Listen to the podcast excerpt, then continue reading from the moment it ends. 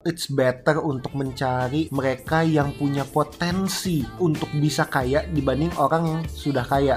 Sebenarnya kalau menurut aku nggak cukup dengan bekerja keras doang, karena banyak banget orang bekerja keras tapi level finansialnya di situ-situ aja. Hmm, masalahnya mungkin bukan di uang, masalahnya mungkin terbesarnya adalah di insecurity yang Ya. kita punya. Welcome to Mars Venus Podcast.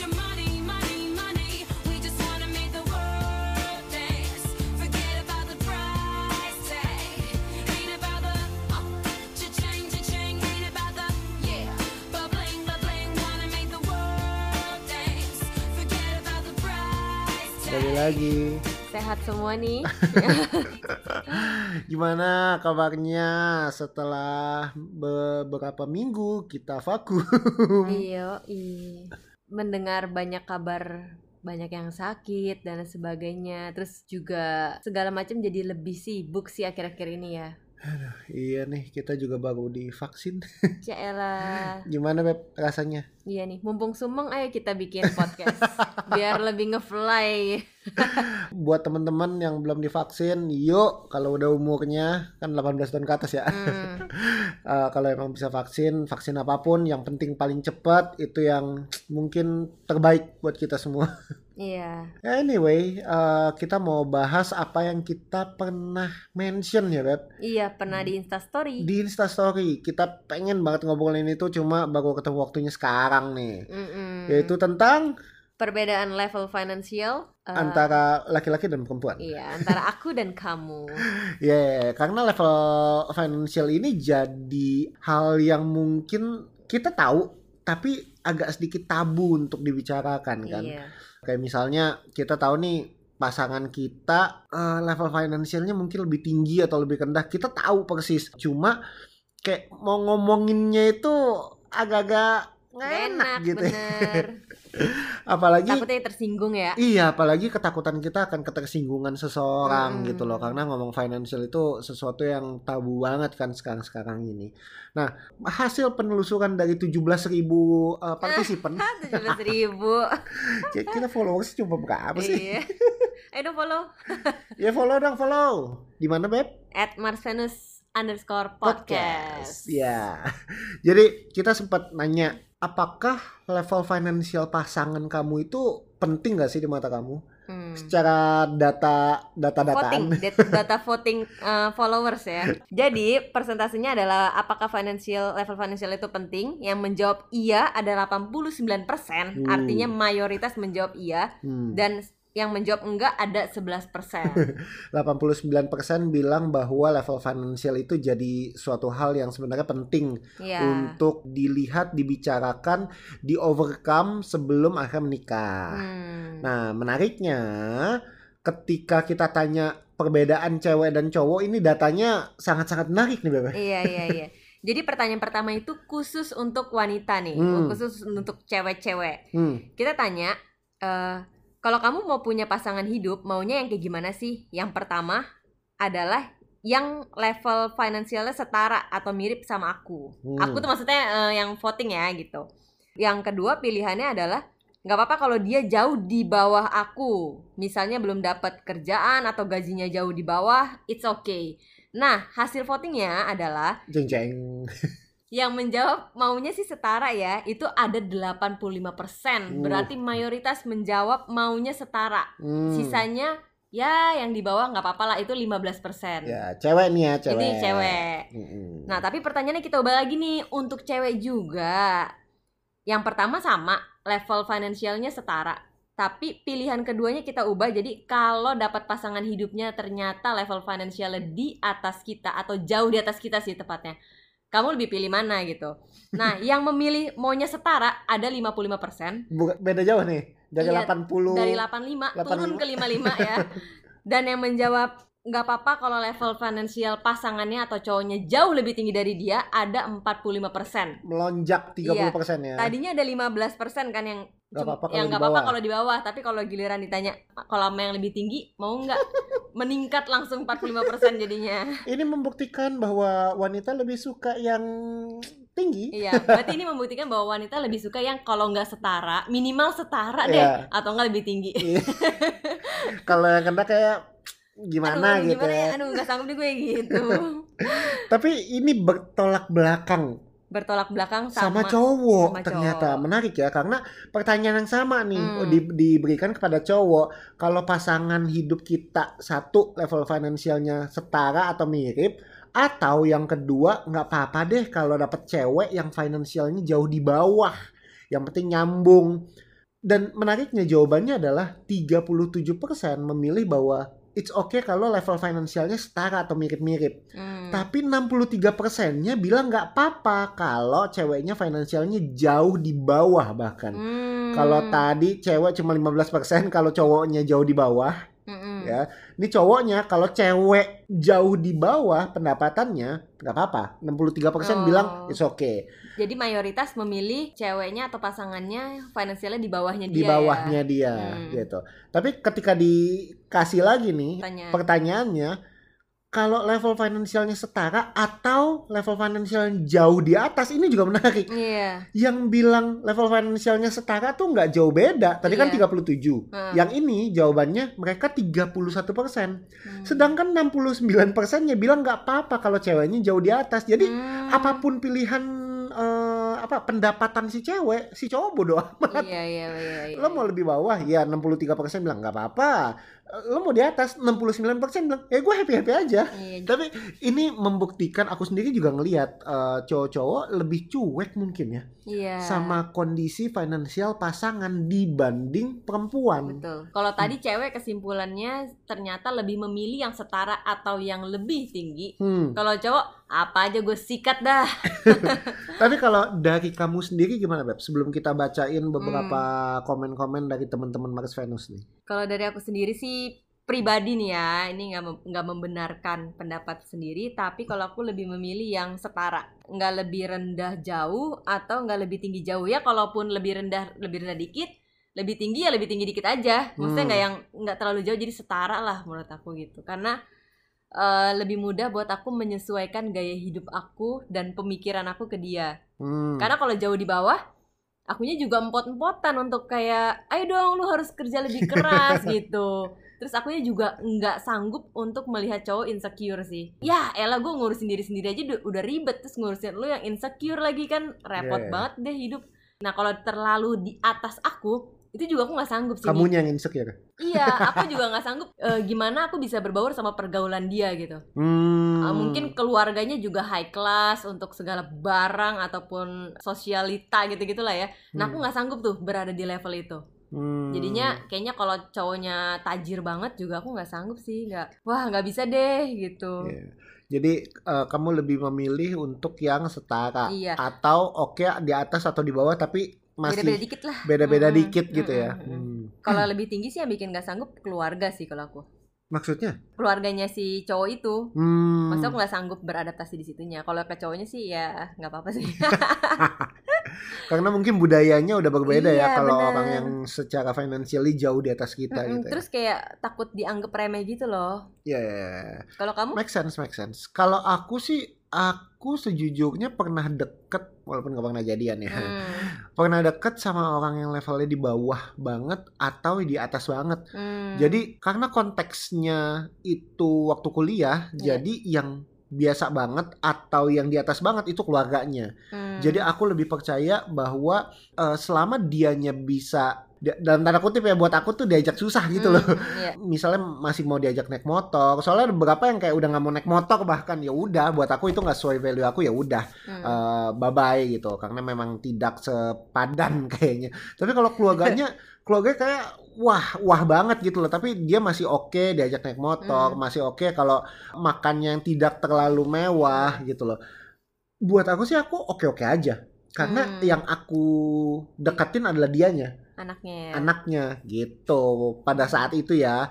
Kalau sekarang Belum mikirin keluarganya tuh. iya, iya. Tapi kalau sekarang aku ngerasa kalau misalnya nih eh, aku kerja terus Hmm. dapat pacar yang udah kerja juga pendapatannya udah tiga kali lipat, empat kali lipat aku jiper sih, tapi masih bisa masih bisa handle lah, Hmm. masih bisa handle. Aku lebih lebih cenderung ya nggak apa-apa lah selama hidup kita tuh masih di dalam standar gitu loh. Artinya bukan setiap minggu, setiap Sabtu Minggu kita makannya di Hmm. makanan yang sangat mewah, yang sekali keluar tuh udah setengah juta sekali sekali makan gitu kayak enggak sih aku punya duit pun nggak akan seloyal itu juga sebenarnya Oh, oke oke. Jadi menurut kamu yang penting gaya hidupnya orang si Betul. cewek itu meskipun pendapatannya jauh lebih tinggi, nggak apa-apa selama eh, Gaya gaya, hidup. hidupnya Iya. eh, masih ya so far mirip-mirip lah ya gitu. betul dan aku juga mikirnya kalau misalnya lebih rendah sekalipun eh, selama dia bisa membawa dirinya selevel buat aku sih no problem Hmm, gitu loh aku nggak enak juga sih ngomongnya. Misalnya nih, Mbak jaga pulsa gitu. Misalnya ya paham paham, paham. Iya, yang bahkan kan? bahkan di bawah UMR misalnya Mm-mm, sedangkan mm-mm. akunya udah eh, level manager Iya, iya, atau iya, head di ya kayak di, perusahaan kayak gitu. Di FTV lah gitu. eh selama bisa pembawaannya membawa dirinya itu baik sih Hmm, atau nggak bisa sepadan balik lagi sepadan tuh bukan masalah finansial ya Iya, sepadan tuh masalah bagaimana lu bisa ngebawa diri lu.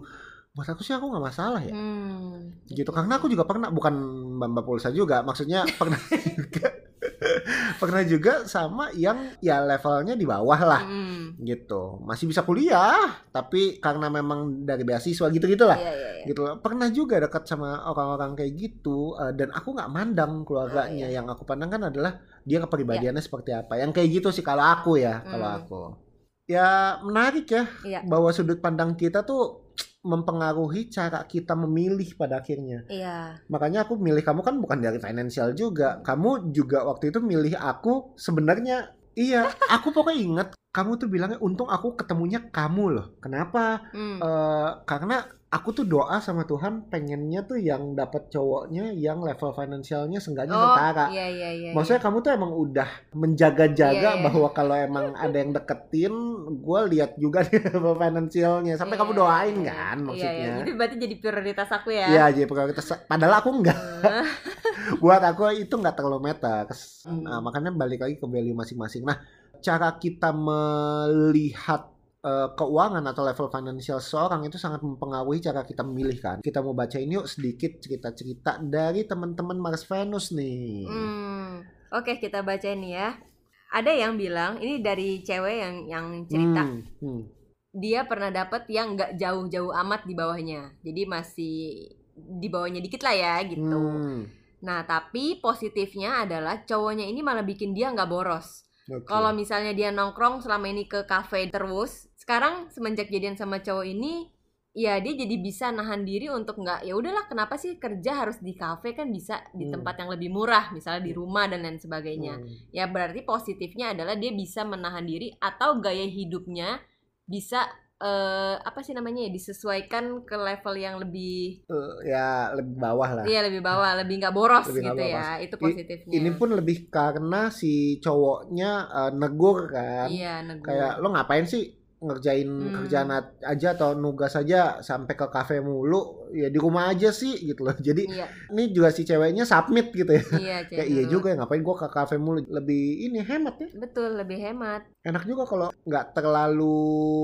mikirin ah, mau ke mana kita mau ngobrol di mana Hmm. menurut aku positifnya itu sih kayak eh, level financial yang nggak tinggi tinggi amat gitu ya Mhm. maksudnya Eh, bisa ngajak ke mana aja dan di mana aja tuh jadi sebuah tempat yang Menyenangkan. fun menyenangkan Iya, gitu loh betul. karena eh, prinsipnya adalah selama ada lu selama sama kamu ya Hmm. kita bisa jadikan semua tempat menyenangkan Iya, termasuk warung pecel lele. walaupun warung pecel lele walaupun kita lihat di pinggir-pinggir Ya. eh, apa sungai Iya, Walaupun di atas jembatan layang. di atas ya. jembatan sering gak sih?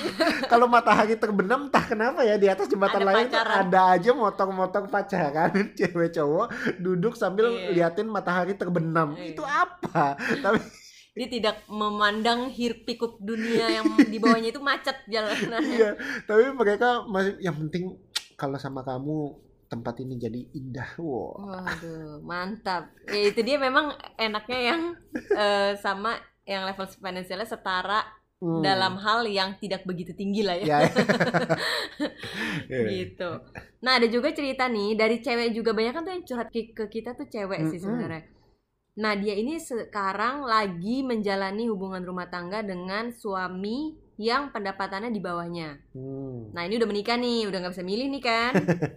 awalnya nggak bisa minta uang sama suaminya karena berasanya kok gajinya gedean gue ya, gedean si istri gitu.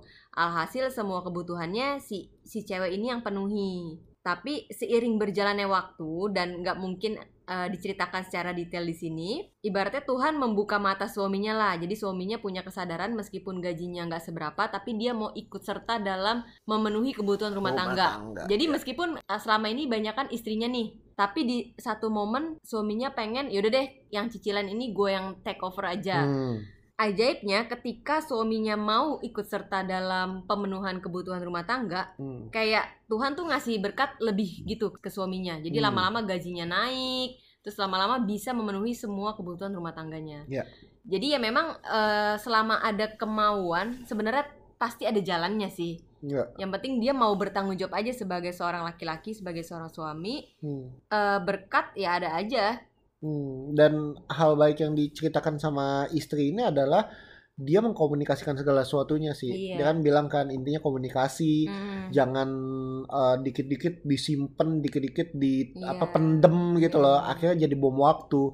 Kalau emang ternyata mau hubungannya baik, justru hal-hal yang sifatnya kita rasa tabu harusnya kita obrolin di depan hmm. ibaratnya kita selesaiin di depan kita putuskan di depan uh, kita mau ngelakuin apa nih hmm. misalnya tadi ini konteks uh, tadi si istri punya pendapatan lebih banyak ya pada akhirnya dia nge-cover hal-hal yang lebih besar. Yeah. Cuma dikomunikasikan, yeah. tapi lu sebagai suami juga harus pegang tanggung jawab nih. Betul, betul. Mau kayak gimana? Akhirnya pelan-pelan uh, apa ya suaminya mengambil tanggung jawab yang sebisanya lama-lama akan ditambahkan hmm. kapasitasnya Jadi, sehingga hmm. dia bisa pegang mungkin at least 50-50 lah misalnya yeah. masih sama istrinya kalau memang pendapatannya belum sebesar istrinya tapi dikomunikasikan di awal jangan dipendem semuanya. Hmm, hmm, hmm, hmm.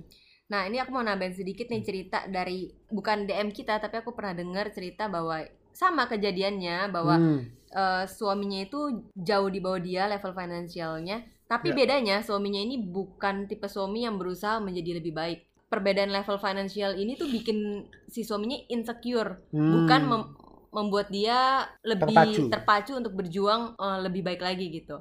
Pas pacaran baik-baik aja nih pas pacaran tuh semua terasa indah. Mau ceweknya banyak duit cowoknya enggak gitu kan terasa semua terasa indah. Tapi setelah menikah semua itu baru kerasa terutama ketika punya anak hmm. makin lama si suaminya ini makin insecure bahkan setelah punya anak pun dia tetap nggak bisa dapetin pekerjaan tetap yang menghasilkan uh, penghasilan tetap jadi semua kebutuhan rumah tangga termasuk biaya untuk anaknya di cover sama istrinya itu yang bikin dia insecure dan akhirnya lebih sering marah-marah di rumah Hmm. Awalnya marah-marah nih bentak-bentak, berantem hal kecil aja di diberantemin gitu. Hmm. Kecil, nggak nggak yang kayak selingkuh, nggak kayak gitu. Hmm. Hal kecil diberantemin dari mulai omongan kasar lama-lama jadi main fisik. Hmm. Itu berawal dari dia tuh insecure bahwa si ceweknya punya uang lebih banyak. Iya, karena semua kebutuhannya termasuk kebutuhan dia itu dari ceweknya gitu. Nah, Bukan ini, bersyukur malah insecure ya. Nah, bener. Dan bukannya terpacu malah jadi makin down gitu. Hmm situasinya mungkin sama tapi responnya berbeda yang satu merespon untuk bisa lebih bertanggung jawab dan berjuang yang satu responnya adalah ya udah gue kalah aja sama keadaan dan akhirnya si cowoknya ini nggak selesai sampai di main fisik ya tapi sampai selingkuh juga bayangin udah nggak tahu berterima kasih banget gitu ya dia itu mungkin hmm. selingkuh karena dia merasa istrinya ini nggak sepadan sama dia dia nggak bisa nyamain istrinya jadi dia mencari yang lebih bisa seimbang sama dia secara level finansialnya. Hmm, sedih banget sih. Mm -mm. Uh, kenapa kita tertarik banget untuk ngebahas level finansial ini? Yaitu nggak semua kasus level finansial berbeda berakhir pada kesedihan ya kayak gini nih kayak tiba-tiba selingkuh diceraiin segala macam. Hmm. Ada juga yang bisa tapi makanya itu tergantung lagi sama karakter orang masing-masing. Iya, karena buat aku yang jadi masalah bukan di besar uangnya sih, mm -mm. karena stigma kita aja, perspektif kita yang merasa bahwa cowok harus punya pendapatan lebih besar iya. daripada si cewek. Makanya siapa yang ngajarin ya? Nggak ada, beb culture aja. Iya, iya. Culture atau norma yang sudah tidak tertulis yang hmm. pada akhirnya menjadikan itu sebuah apa ya? Iman kita kali ya atau aminnya kita hmm. ngerasa bahwa ya lo kan cowok, lo yang iya. tanggung keluarga ini dong. Hmm. Atau bisa juga dilihat dari orang tuanya ya Beb ya. Mm-mm. Karena biasanya selama ini bapak gue yang biayain semuanya nih emak gue di rumah aja gitu ngurusin anak. Iya, bahkan ada beberapa orang yang ngelihat bapaknya nggak kerja, eh, cuma emaknya yang kerja, dia bisa sakit hati sama bapaknya karena apa? Hmm. Stigma sosial yang menyatakan bahwa orang tua atau pihak laki-laki itu harus lebih Iya. daripada si pihak perempuan Hmm. gitu loh. Ya kita nggak bisa menyalahkan itu. Iya. Kita hidup di dalam norma dan eh, kehidupan sosial yang seperti itu. So let's face it. Cuma Hmm. masalahnya menurut aku pribadi bukan di besaran uangnya, Hmm. bukan di gendernya, eh, bukan di wanita atau di laki-lakinya, tapi lebih ke arah di insecurity yang kita punya. Hmm. Aku jadi inget Beb Apa film apa namanya? Cra- Oh, Crazy Crazy Rich Asians. Oh iya iya. Bentar aku cari. Oh, eh, Astrid Leong. Wah, cakep. yang iya yang siapa ini kakaknya si pemeran cowok ya Mm-mm. Eh, suaminya kan punya duit lebih sedikit lah atau tidak sekaya si Astrid. Astridnya si eh, istrinya si perempuannya ya singkat cerita kan ini pengen cerai karena si suaminya ngerasa bahwa lu tuh Kayak banget ya ya. mentang-mentang kaya jadi lu bisa ngelakuin semua yang lo punya ini aku tampilin rekamannya suaranya mungkin teman-teman yang ngerti bahasa Inggris bisa coba dengerin ulang tapi nanti aku akan terjemahin sebentar Hey, I'm gonna send someone for the rest of my stuff. But I want to talk to you about my visitation right to Cassia. Stop talking. What? Don't worry about packing your things. You bought this apartment. You keep it. We're leaving. What do you mean you're leaving? Where you gonna go? I have 14 apartment buildings that I own, so probably one of those.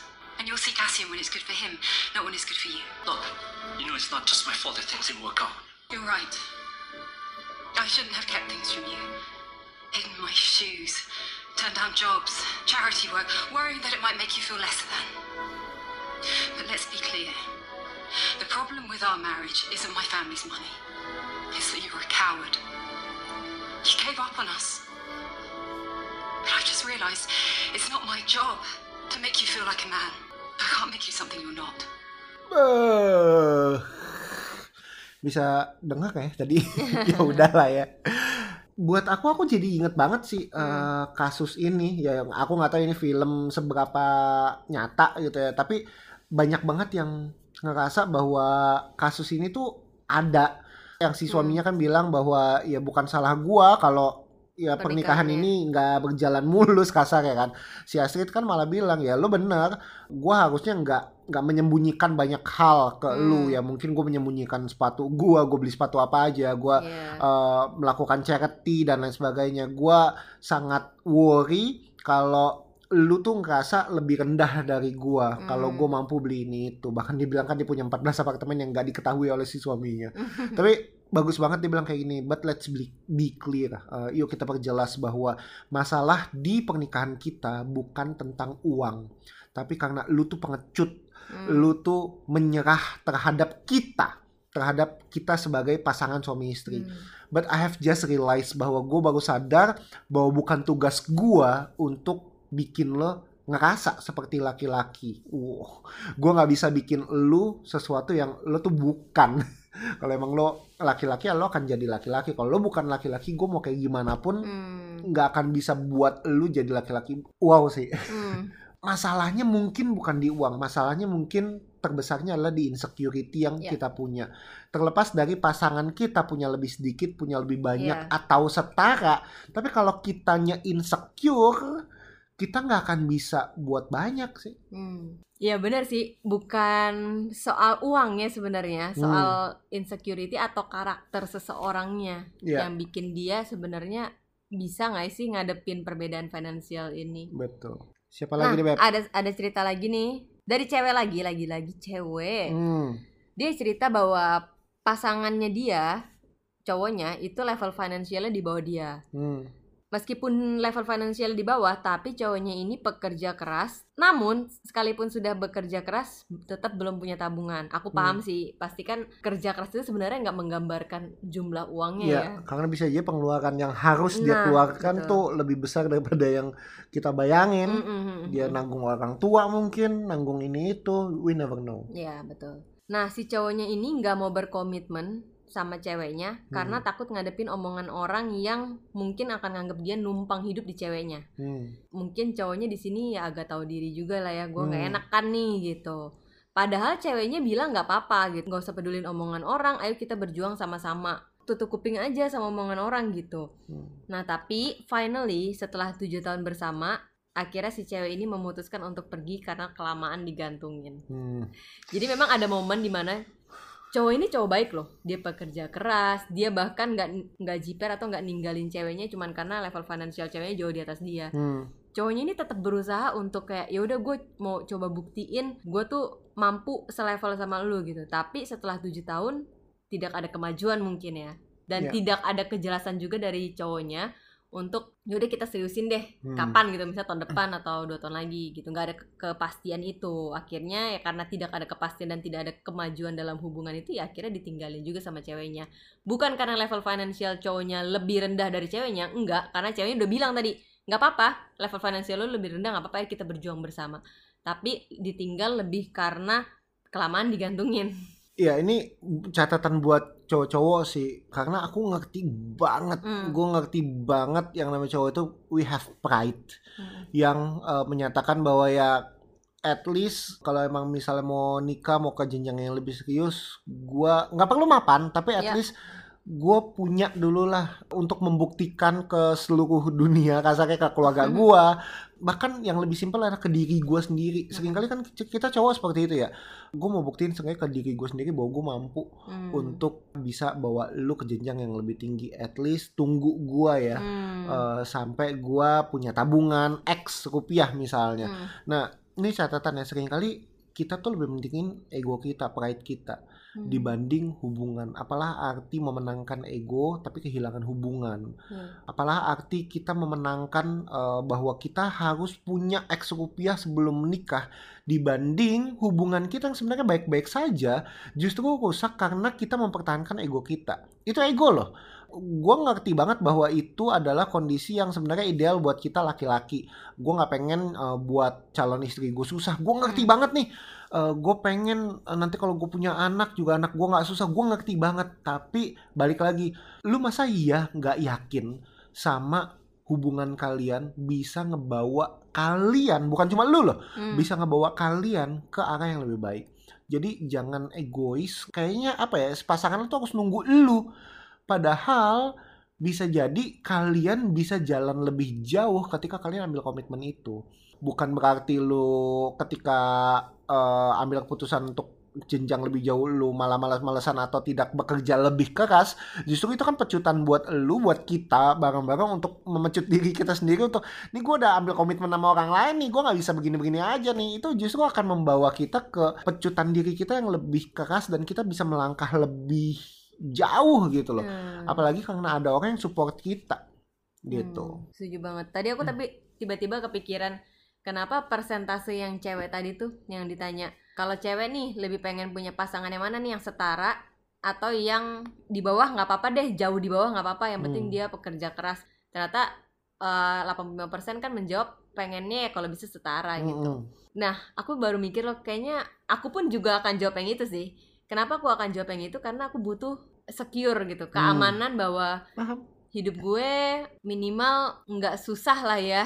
Ya.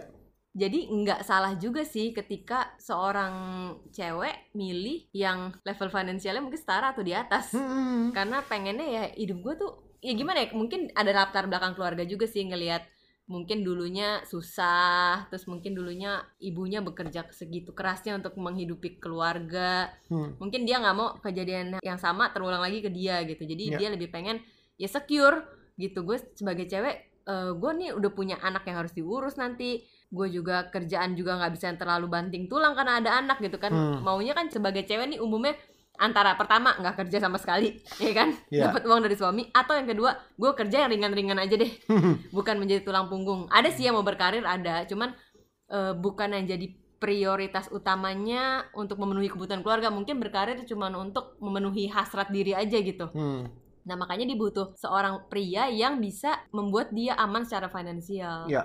Karena kalau aku ya ini cuma sekedar perspektif yang dibagikan ya. Teman-teman boleh setuju, boleh tidak. Tapi buat gua pribadi, it's better untuk mencari mereka yang punya potensi Iya. eh, untuk bisa kaya dibanding orang yang sudah kaya. Eh, artinya Oh, gini, iya. bukan bukan berarti bukan berarti nggak boleh sama orang kaya ya atau Hmm. punya uang nggak, tapi punya potensi untuk menjadi kaya adalah mereka yang mau kerja keras, yang mereka nggak nyerah. Hmm. Jadi lebih ke arah karakter rather than apa yang dia miliki sekarang. Iya.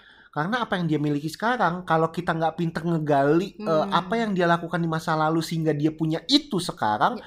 eh, susah buat kita melihat di masa depan apakah dia bisa melakukan hal yang sama supaya dia bisa mem- mempunyai lebih. Hmm. Tapi kalau kita bisa ngelihat dia sekarang orangnya kerja keras, orangnya nggak pantang menyerah, Hmm. orangnya selalu cari cara untuk bisa Ya. eh, apa ya memenuhi kebutuhan keluarganya misalnya. Menurut gua pribadi justru orang itu tuh punya benihnya, punya benih bahwa ketika Hmm. kita punya Ya. Keluarga satu saat nanti orang ini nggak akan nyerah begitu aja. Hmm. Gue akan tetap bantu nih, misalnya gue sebagai perempuan atau uh, laki-laki vice versa lah ya Hmm. siapa pun itu, gue pasti akan tetap bantu. Cuma yang gue butuhin, yang harusnya kita butuhin adalah pasangan yang mampu untuk bisa nggak nyerah sama hubungan. Makanya tadi si Hmm. Astrid tuh aku bilang aku setuju banget tuh. Hmm. Yang jadi masalah dalam hubungan pernikahan kita adalah you're a coward. Hmm. Lu tuh pecundang, lu tuh malah uh, gave up, uh, lu give up, lu nyerah sama hubungan kita. Iya. Yang kita butuhkan sebenarnya ya menurut gua pribadi ini perspektif sekali lagi bukan orang yang sudah jadi Iya. tapi orang yang mau ngejalanin perjalanan bareng-bareng sama kita. Hmm. Karena ya never ending journey kan. Pernikahan itu kan never ending journey. Kita nggak pernah tahu tiga tahun yang lalu kita married kita nggak pernah tahu bahwa tiga tahun setelahnya itu akan ada covid atau dua tahun setelahnya Iya, akan iya. ada covid yang membuat semua bisnis kita tadinya awal-awalnya adalah drop sedrop dropnya kan. Pada akhirnya kita bisa untuk overcome itu dan eh, bisa mengatasi semuanya itu dengan sangat baik sekarang ini ya puji Tuhan kita bisa kelola keuangan kita nggak buruk-buruk amat lah ya Mhm. walaupun di satu tahun pandemi kemarin yang sempat kita juga stres tapi Hmm. kita nggak nyerah gitu loh satu sama Hmm. lain menurut aku yang lebih penting adalah itu sih Iya. dibanding sekarang lu level keuangannya gimana nih sama gua Hmm. gitu loh dibanding itu kita perlu lihat dua hal sih menurut aku yang pertama adalah karakter dia eh, bagaimana dia mau kerja keras dia nggak nyerah lebih baik di situ sih Iya. sama kedua adalah apakah dia insecure atau enggak sama dirinya sendiri karena kalau dia insecure susah dia mau sekerja keras apa pun tapi dia insecure nih ngelihat kita yang secara penghasilan lebih besar Hmm. ya pada akhirnya dia akan nyerah juga sama dirinya dan ya yang tadi kalau kata Astrid tuh you're a coward pada Hmm. akhirnya uh, insecurity itu yang ngebuat kita menyerah sama Ya. hubungan menyerah sama kondisi gitu sih itu menurut aku Iya, iya. Kalau orang udah insecure, sekalipun nggak insecure sama istri atau suami, bisa juga insecure sama temennya sendiri ya. Jadi ya Betul. sama aja sih. Dan aku setuju banget yang kamu bilang bahwa jangan cari pohonnya, tapi cari benihnya. Lihat Hmm. benihnya gitu. Kalau kita mau cari pohon, itu jarang ada sih yang udah rindang. Maksudnya jarang banget orang kaya gitu, udah tajir setia lagi kan, itu jarang banget sih. Tapi carilah benihnya, karena kalau Hmm. cari pohon, mungkin pohonnya udah direbut sama yang lain, saking jarang pohon itu gitu. Jadi carilah benih, di, benih di mana orang lain tuh sering nggak mandang benih itu ada. hmm. Benih itu sebenarnya banyak banget sih. Benihnya kayak apa sih yang tadi Frankie bilang? Pekerja keras, setia, tidak mudah menyerah dalam hubungan.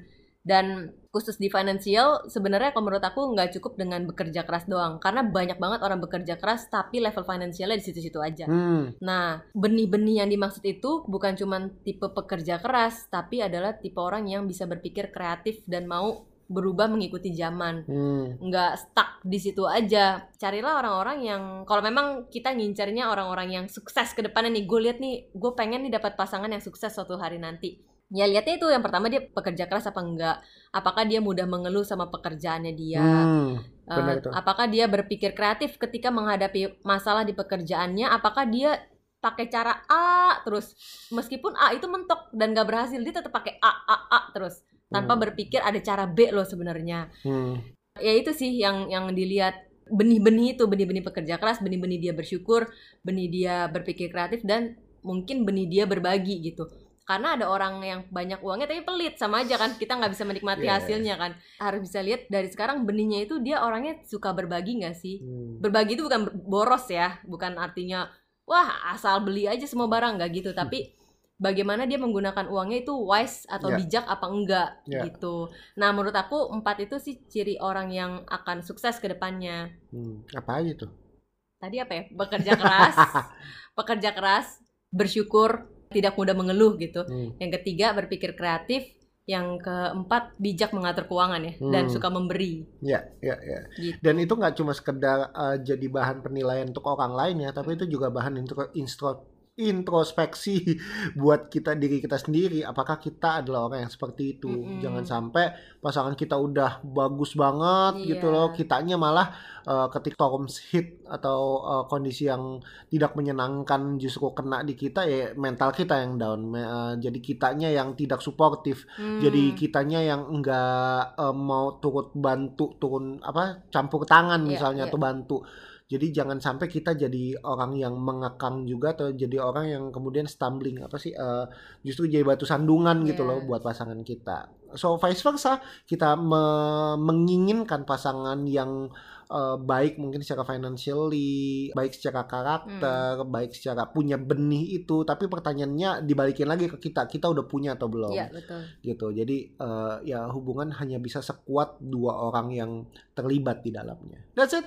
Jadi apa pun level finansial eh, sekarang kamu Hmm. dan pasangan kamu Hmm. itu ya cuma bisa kamu sendiri yang menilai apakah pasangan kamu punya bibit-bibit atau benih-benih Ya. karakter orang yang baik dalam pekerjaan atau enggak. Mm, Dan memang setiap level finansial seseorang itu punya resikonya masing-masing. betul. Yang setara pun ada resikonya ya nggak sih? Kita segini aja harus berjuang bersama gitu-gitu. Yeah. Oke, eh, semoga ini bisa jadi insight buat teman-teman yang lagi ngalamin atau mungkin persiapan Ya. ketika ada kondisi seperti ini ke depannya teman-teman punya Ya. perspektif yang benar, teman-teman juga punya perspektif yang siap untuk bisa eh, menghadapi tipe-tipe orang atau pasangan-pasangan yang mungkin eh, level finansialnya berbeda setara dengan teman-teman. Iya betul. Nah, bukan tentang jumlah uangnya atau jumlah pendapatannya, tapi di karakternya. Setuju, setuju. Banyak belajar aja sih dari kisah-kisah orang yang udah mengalami sebelumnya. Nggak semuanya jelek dan nggak semuanya bagus ya. Banyak pelajaran yang kita bisa ambil dari orang itu. Sekalipun kita belajar, tapi jangan pernah takut untuk menjalani hubungan gitu aja sih. Betul. Alright, thank you buat yang sudah mendengarkan. Hopefully kita bisa lebih sering lagi ya, Beb. Iya, ini janji kita yang sulit sekali ditepati ya guys. Ya, semoga doain ya guys. Kirim-kirim Eh. DM di Instagram atau buat teman-teman yang dengerin ini dan merasa terbantu atau dapat insight, boleh dong kasih insightnya tulis di Instastory, tag kita supaya kita juga tahu ternyata kita didengarkan dan ada orang yang dapat insight dari. Iya. Alright, itu aja. Thank you very much teman-teman. Oke. Sampai bertemu lagi di kesempatan berikutnya. Hai, ngomong.